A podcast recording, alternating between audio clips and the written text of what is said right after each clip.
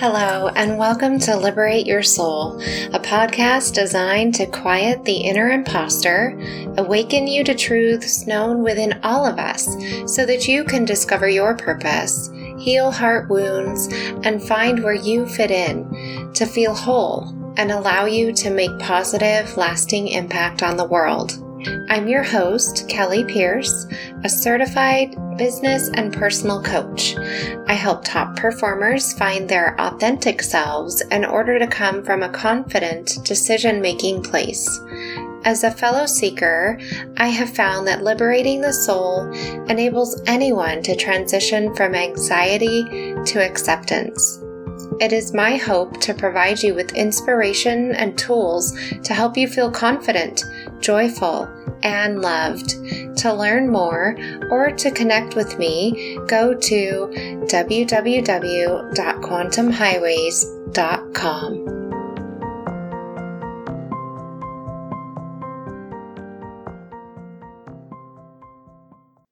Hi there. Happy day to you. I promised last episode that I would share with you some affirmations based on your individual personality type. And you know that I touch briefly on the Enneagram here on the Liberate Your Soul podcast because I am such an enthusiast about the Enneagram because that's my type. I'm a type seven, the enthusiast, and it feels so good to me to share with you a little bit about it. If you are in my Facebook group, Spirituality and Self with Kelly Pierce, you know that it started out as an Enneagram group. It was designed to teach you a little bit more about yourself and how you got that way and how to get out of a pigeonhole box but I changed it because there's so much more depth to each individual human based on their path in life, on how they walk their walk spiritually with their belief systems, their culture, their heritage, and just how spirit speaks to each and every one of us as we liberate our souls and we move through the world and spirit speaks to each and every one of us in different ways, whether that's through nature, through worship, through reading scripture, or even just our everyday life. Um, it's really amazing to watch and see how that happens. And Enneagram is designed to keep us from standing in our ego boxes and really being, well, that's just how I am, so deal with it, right? Just saying, well, I I really am just I'm just a, a rule follower or I just, you know, I'm just help people. That's what I do. And I just, all I do, all I want to do is just go to work and come home and that's it. Or maybe I just like to go and, and stay in my little cubby and do my research and leave me alone and that's it. Enneagram is designed to help you become aware of patterns in your life and ways that you behave so that you might see where there are limitations or uh, patterns in your behavior that um, stop you or prevent you from living a full and fulfilling life. It helps you to identify fears and desires and ways that your subconscious has um, motivated you in a superego sense that um, in a freudian way um, it, it, wasn't founded by freud but in a freudian way the superego is designed to help you get your needs met. Now, all of us have a basic need for connection. We all have a basic need for our, um, you know, on Maslow's hierarchy of needs, the uh, basic needs of food, shelter, water, all that stuff, right? And we all have that, uh, we have to breathe air, we have to eat food, all that kind of stuff. It's the universal to survive. And most of us have a desire for a social structure. We like to know where we are in the pecking order of things, whether that's in our small family uh, structure or if it's in a larger uh, societal, cultural sort of framework.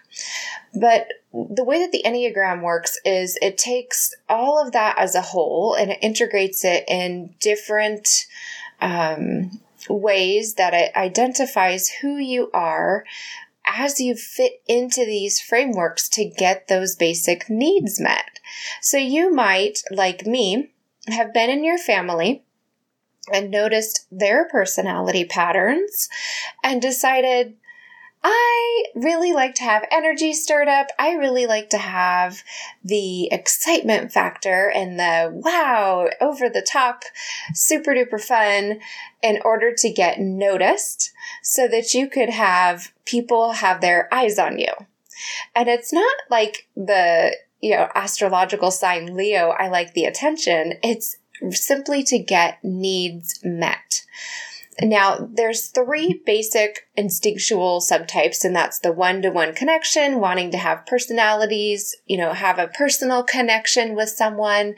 And then there's the social um, aspect of things, wanting to have like um, enjoying dining experiences and going out, dancing, going to clubs, um, being in a restaurant or a sporting events, and just really enjoying that, that powerful social dynamic. And then there's the um, personal needs, the comfort levels, like we talked about, having, you know, your food and financial stability and physical comfort.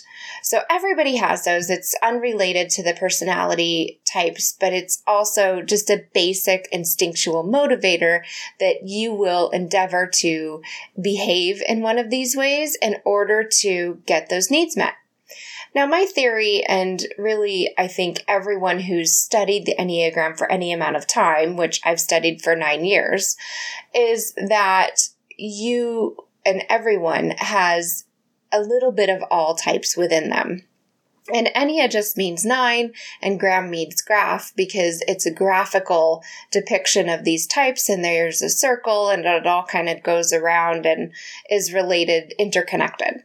If you're acting in a certain way under stress, you might go to one number. If you're integrated and feeling great, you might go to another number and it's all really complicated. I could go on for for weeks and weeks, which I did in my Enneagram group, which is now called Spirituality and Self with Kelly Pierce if you want to find it on Facebook and learn a little bit more.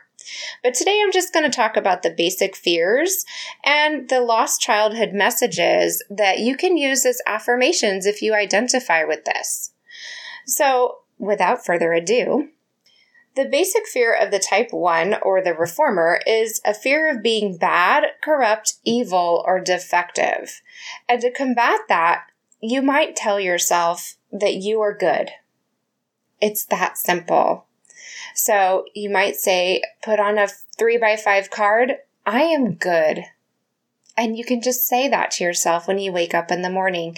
And it feels so good to say that. I am good. I am so good. I am good enough for anything.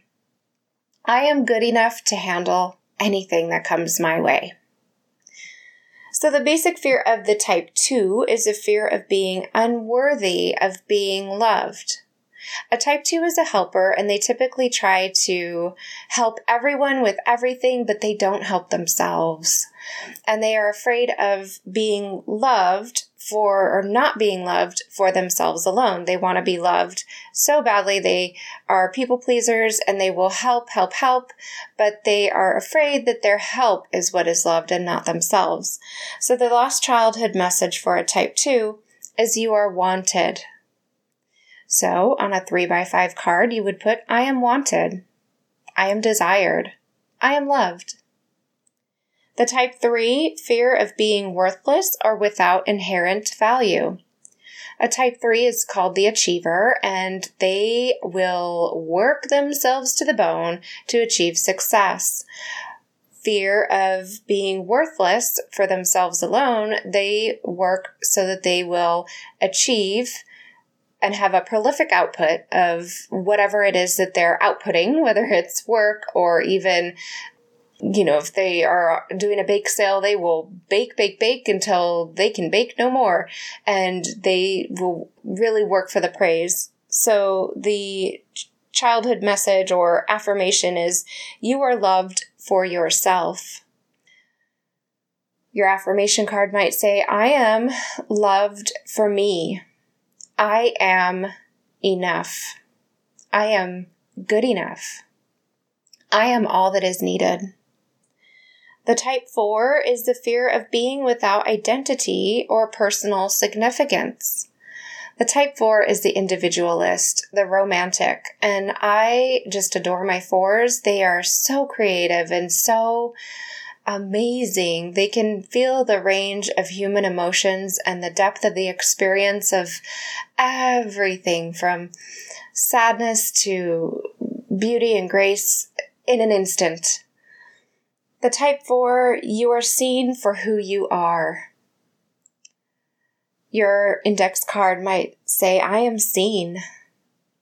I am visible. I am unique.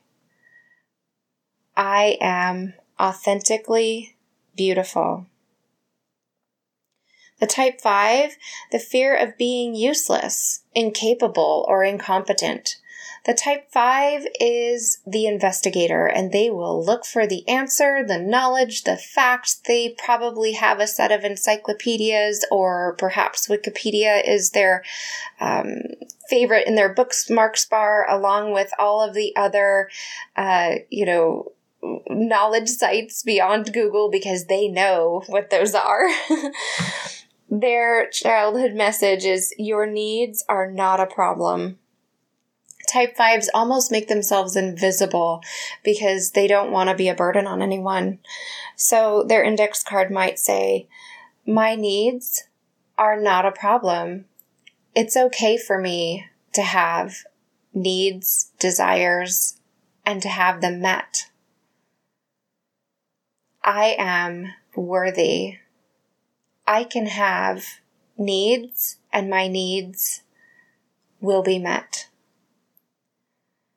Type 6 is a fear of being without support or guidance. And the type 6 has always been the coined as one of the most challenging personality types to have. They are the loyal skeptics of the Enneagram. They tend to be very, very loyal to those who have proved themselves to the, to them, but they will be skeptical of the motivations of others until they have put them to the test. So while being very loyal to systems or um, societies and their own uh, what they know, they will be skeptical of outsiders, even skeptical of themselves if they don't know themselves very well. They don't trust what's going on in their own mind. Type 6 affirmation you are safe. So on your index card, you would put I am safe. I am okay everything is all right. Everything is going to be all right. I am always safe. Type 7, fear of being deprived or trapped in pain, which I think I shared with you on the last podcast episode. And that affirmation is you will be taken care of. Index card might be my needs are always met. I will be taken care of. I have nothing to fear.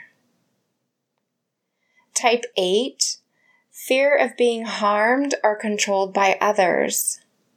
The type 8 is known as the challenger, and they really like to challenge anything that challenges them.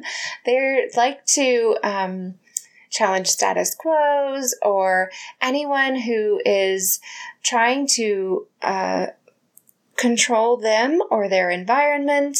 If their self preservation needs, like we talked about, physical pardon me, physical comfort or whatever it may be in their environment, they're going to be the first ones to hop up and change the thermostat or run out to the car and get a sweater if they're cold. Um, they have a tremendous fear of being controlled but they wouldn't call it fear, they just call it want. they would say, No, I, I, I'm not afraid of anything. Their lost childhood message is, You will not be betrayed. So their index card might say, I will not be betrayed. I will not betray myself. I am safe. I am in control of myself. The type 9 has a fear of loss of connection, of fragmentation. Now, a type 9 is also a complicated type similar to the type 6 because they have a fear of loss of connection, of fragmentation of both their inner and their outer worlds. It could be their mental environment or their external environment. They're known as the peacemaker and they enjoy peace and harmony. On the Enneagram, the graph that we talked about a few moments ago, they're at the top and that's because they like harmony. They want peace among all types and even peace within themselves. And if they don't feel peace externally, they will retreat inside of their minds. And if they don't feel it inside, they will retreat outside. So they may change and rearrange their homes. They may go to cleaning the kitchen or something of that nature. They'll, they'll really seek order in their lives. So the fear of loss of connection, of fragmentation would be a fragmentation of, uh, mental constructs and things that they really relied upon, or fragmentation of groups, or fragmentation of society, um, fear of loss of connection to self, to others. The lost childhood message of the nine is your presence matters. Feeling significant for a nine in their own family, in society, in the global sphere of influence, uh, however big that sphere is for a nine, is so important. So the uh, three by five card for affirmation may be My presence matters. I am significant. I am important. My presence is important to the world. I am important to myself. If you listen to my episode on the power of affirmations, we talk about rewiring the neural connections in your mind so that you can have this uh, new thought process, this new patterning, so that you can truly rewire your brain for success, rewire your brain for uh, attaining and achieving whatever it is that you want to do, be, or have. And when we really get to the core of things that are our lost childhood messages, we can stop the behaviors that are self sabotaging, are externally painful to others that harm our desires that undermine what we've been striving for, whether we're trying to um, reach certain goals that are uh, to get love and affection from partners, to get promotions and success at work, to reach and achieve certain milestones in our lives, even to be better parents and have better connection and, and loving relationships with our children, when we feel connected and significant and loved and like we matter, like we're good and we're wanted, and seen for who we are, it opens up new worlds. It's important though that you don't just say the words. It's important to feel the feelings. And when you go through, if the feeling is like, yeah, sure, I'm good enough. Sure, I'm loved and connected. Exploring why you're rolling your eyes or shrugging your shoulders or feeling this tightness in your throat or your heart center. Like, what is making you disagree with the statement? And taking a few moments to really, you know, if you're not a journaler, it's okay. You don't have to change all of your behaviors in order to go through these exercises, but bringing up the memory that made you feel like you weren't safe. Okay. I remember now it was when I was at this social gathering and everyone was laughing and I came out and everyone started laughing even harder. That was really painful. Okay, how did, why? What happened next? And then going through and identifying and then gathering more information about what about it made you not feel safe. Okay, so what is it that I need now to feel safe? Do I need to never go to another social gathering? Or do I need to really choose which social gatherings I go to? Do I need to form healthy connections with people and understand the the people that I'm going to be with are true friends, are true connections that I want to be around? Do I need to build a life that is going to be beneficial and healthy and loving and or do I need to go with a friend who I trust? Putting yourself in a situation that sets you up for success. Or if you feel like you are not wanted, why do you not feel wanted? When did that first come up for you? And then was there another time that you didn't feel wanted or that you felt like you had to perform, you had to put on a show in order to be wanted or loved? Was it you that felt that way? Or was it other people's behavior? And what about their behavior was it? Was it that they were so preoccupied with themselves and their own nonsense that they just didn't have the time for you? How was that your fault? You were just a child. That's not your fault. You were doing what's perfectly natural and what comes as a result of wanting to be seen, wanting to be heard, and wanting to be loved. And there is nothing wrong with that. You are loved. You are seen you can be heard. It's just up to you in order to speak, in order to raise your voice, in order to um, quiet that inner imposter who tells you you're not good enough.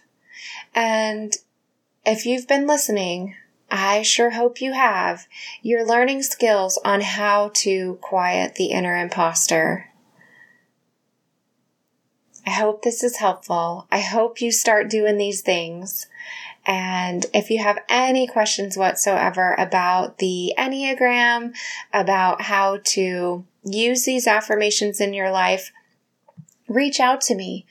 My email address is info at quantumhighways.com, or you can find me on Facebook at that group, Spirituality and Self with Kelly Pierce. I would be so honored to help be one of your guides along your spiritual journey. Have the best day.